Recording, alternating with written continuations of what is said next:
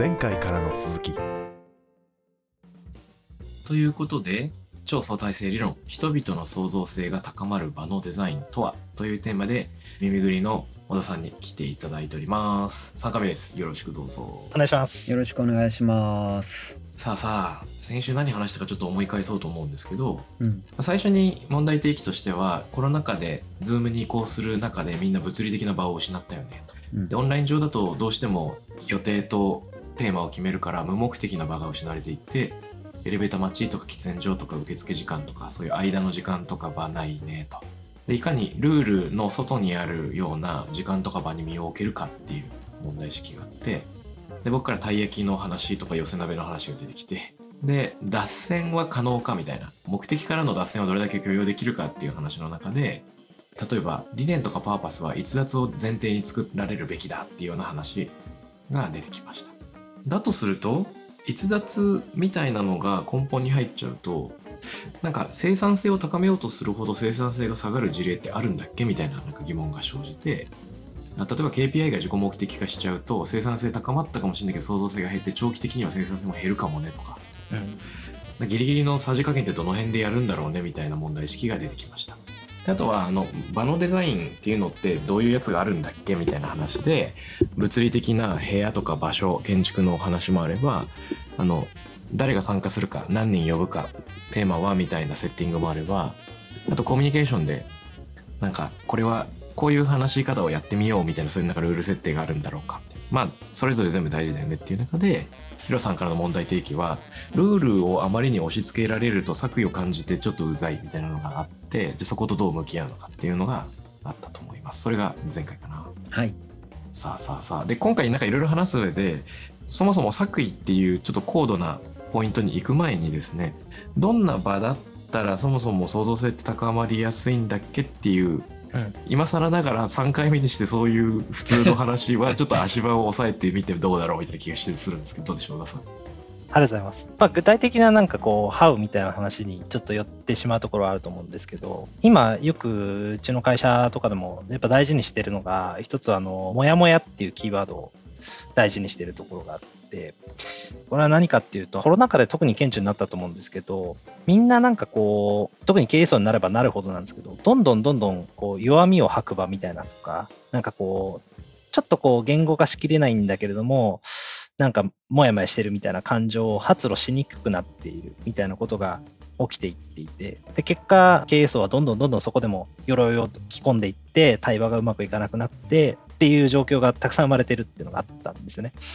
なので、ちゃんとこう、モヤモヤを分かち合うというか、問題じゃないんだけれども、モヤモヤしてるっていう意味で、いわゆるその振り返りのフォーマットで、ケプトって Keep Problem Try っていうのがありますけど、あれを Keep モヤモヤトライに変えてやってみるみたいなことをやっていたりとかして、えそうすると、モヤモヤってむちゃくちゃ抽象度高いというか、言語化しきれてない身体感覚みたいなものだったりするんで、うん。なんかそれを分かち合う中で、みんなでそれがどっから来てるのかね？っていうのをこう対話していくみたいな営みが生まれて、でお互いの前提にあった思いとか、感覚みたいなものがシェアされて、結果的に新しい何か、あ、そういうことを私たちは思ってたんだねとか、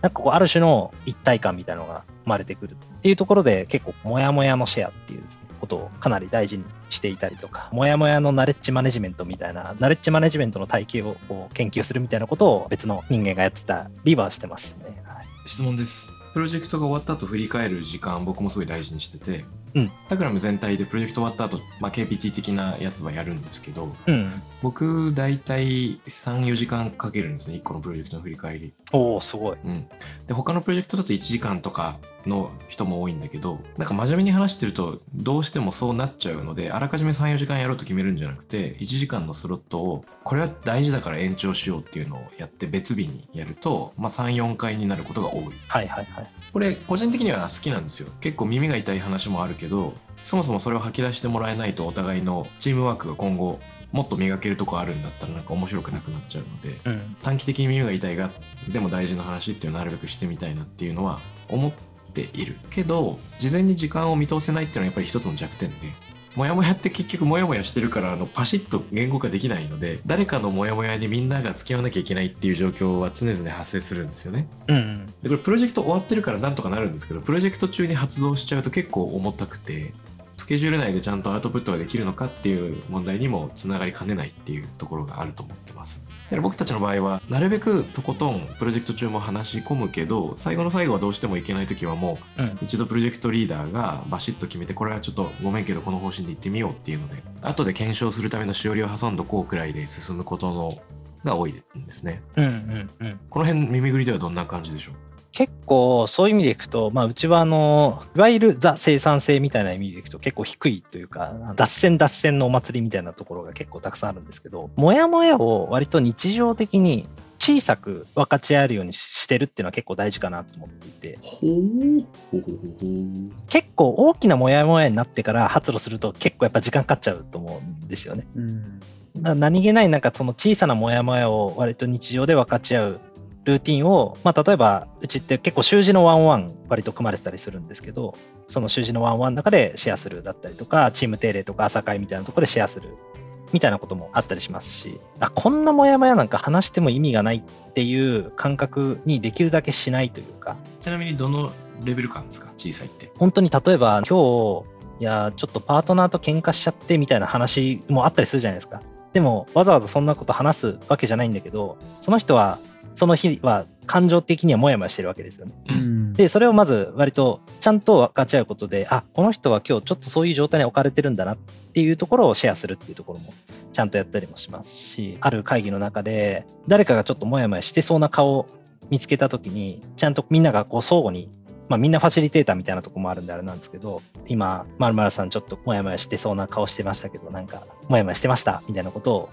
結構積極的に聞くというか小さなモヤモヤをちゃんとこう歓迎する姿勢みたいなことはすごく大事にしてるところは組織文化としてあるかなっていうふうには思ってますね。うん。なるほど。それを割と日常的にやっていると大きくないので時間もそんなにかからないしでもそれが積み重なっていくとだんだんだんだん相互のお互いのコンテクストみたいなことがちゃんと補強されていって、まあ、プロジェクト全体でも共通の認識がちゃんとこう生まれてくるみたいなことは起きやすくて結果的にプロジェクトがうまくいくというケースは多いのかな。やっぱ逆に難しいのはクライアントさんとそういう関係性を築けないプロジェクトって僕ら結構苦手なんですよね割と。うん。かなり初期にそういう関係性を築こうとするっていうところは結構やってるところかなとは思いますね。うん。どうやって気づくんですか？めっちゃ興味ある。いろいろありますけど、チェックインとかなんか変なチェックインとかあって、なんか自分をなんかこうパンに例えるとみたいなよくわかんないチェックインとかやるんですよね。え、それ全員でやるんですか？なんか全員でやるんですよ。クライアントさんも含めて。で、そうするとなんか、これ一回あってびっくりしたんですけど、あんまり喋らなそうな人が、なんか急に食パンの絵を描き出して、いや、食パンのなんかこういう感じが自分っぽいんですよね、みたいなことを熱く語り始めるみたいなことが急に起きて、で、なんか関係性がすごい柔らかくなるみたいな。で、やっぱそういうのを積み重ねていくと、本当に大体プロジェクトうまくいかなくなるのって、ちょっと感じてるモヤモヤを分かち合えなくなった時に大体そのプロジェクトって停滞したりとかうまくいかなくなったりすると思うんですけどなんかそういうところは最初からそういう関係性を築けてると比較的うまくいきやすいというかっていうのはあるかなと思います。うん。いや、めっちゃ面白いな。僕、これよくありそうですね。だから、そのパンに例えるとみたいな話をした瞬間、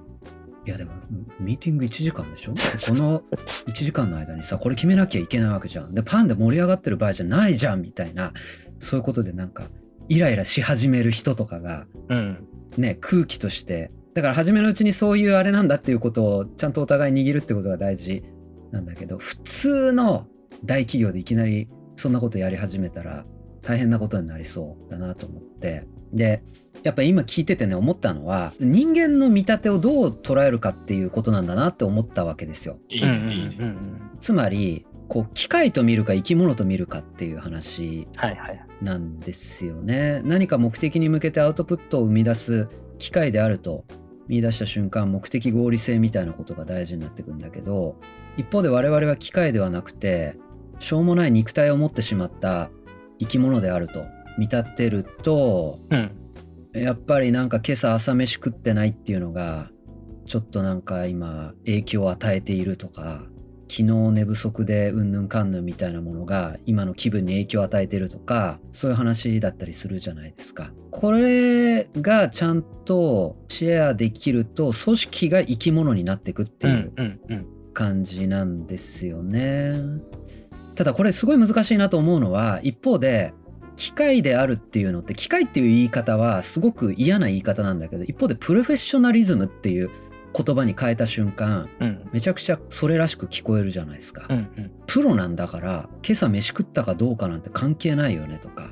プロなんだからパートナーと喧嘩したかどうかなんて関係ないよねうんみたいな、そういうこうマッチョイズムみたいなものもあったりするわけですよね。この辺のプロフェッショナリズムみたいな言葉とどう折り合いをつけるかみたいのも一つなんか大事なことだなって思ったりしました。僕が思うのは今のヒロさんが言うどっちもが大事っていうことに尽きるなと思っててうんうん。私たちはプロスラッシュ機械であり同時に体を持った不条理な存在であるっていう。うん。だからどんなプロでもパートナーと喧嘩すると調子悪い。でそれに目をつぶることはできないっていうことですよね、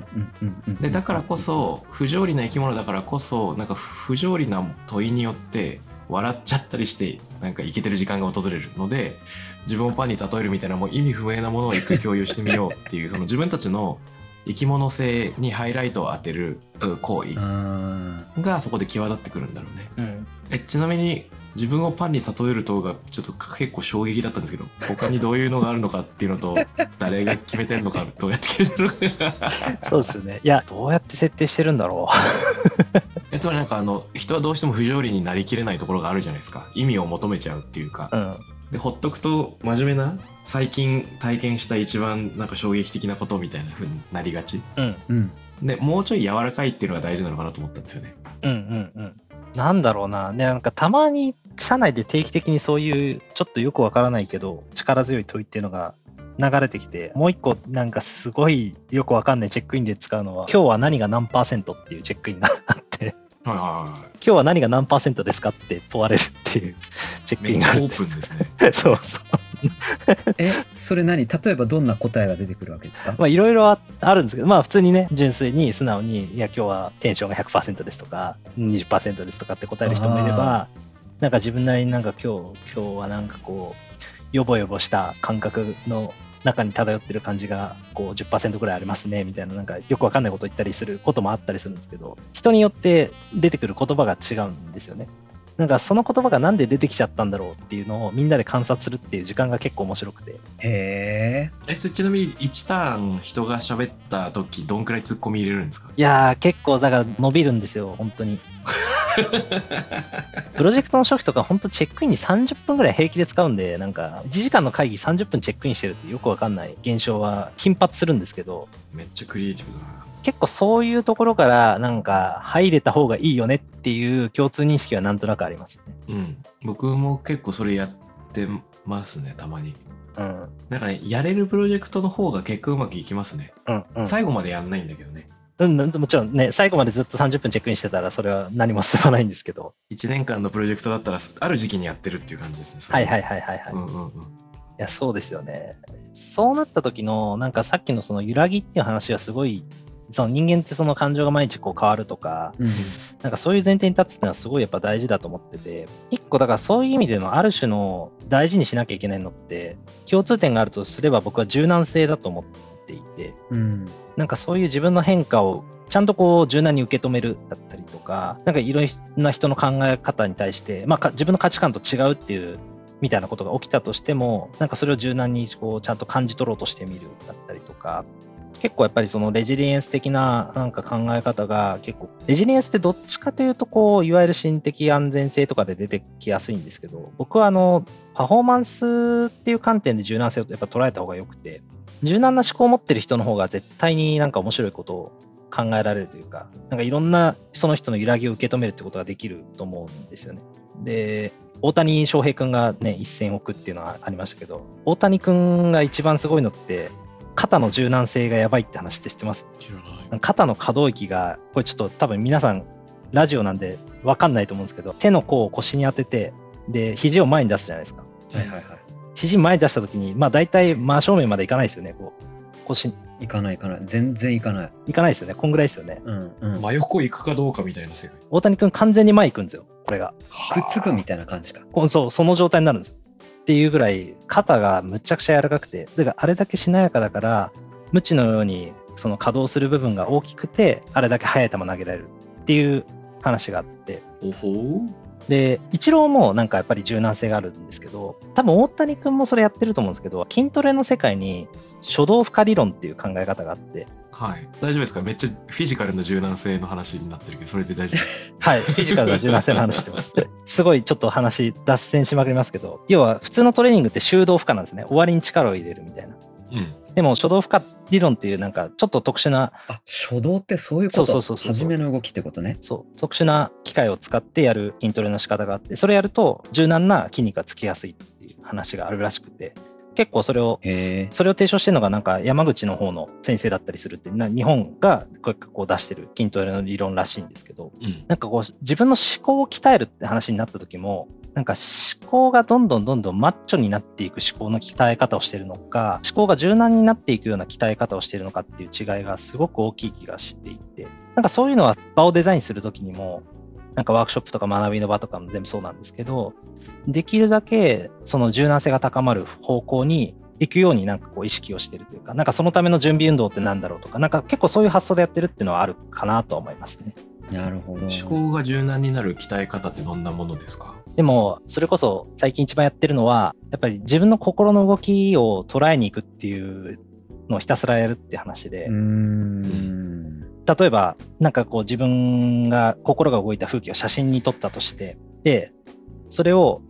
なんでこの写真を撮りたくなっちゃったんだろうって考えると結構難しいんですけど、この写真を撮りたくなってしまった心の動きってどっから来たんだろうっていうふうになぜじゃなくて、どこからっていう、自分のその身体感覚を辿っていくような、ウェアの問いを投げかけるっていうのをやるんですよね。ふむふむ？で結構この Y じゃなくてウェアで問うと、みんななんか自分の感覚を辿りに行くというか、え。結構これ学生にやると明確に違いが出て Y で聞くとみんな答えてくれないんだけど Where だとなんかね辿りながら話し始めてくれるっていう現象が起きるんですよね。はほうその心の動きはどっから来たのかっていうあ。あ、ちょっと待って、それもう死ぬほど興味あるので深掘りしたいんだけど、これ、ちょっとこれを深掘りするのを来週にしてみようか。来週にした方がいいですね 確かにちょうど20分ぐらいです ちょっと、ちょっとなんか聞きたいな。もやもやを持ち越しましょうか、じゃあ。そうそう、この1週間ちょっとリスナーの皆さんにもやもやしていただく、もやもやにお付き合いいただくことになるんだけど、今週なんか本出てきたっけ？今週は出てきてないかな？うん。ですね。はい。はい。OK。ということで、はい。この、なんだ、ホワイじゃなくてウェアを聞くと、突然言語化がはかどるっていうのはどういうことなのか、ちょっと来週深掘りしてみましょう。はいはい。ということで、今回ここまでです。ありがとうございました。ありがとうございましたありがとうございます。次回へ続く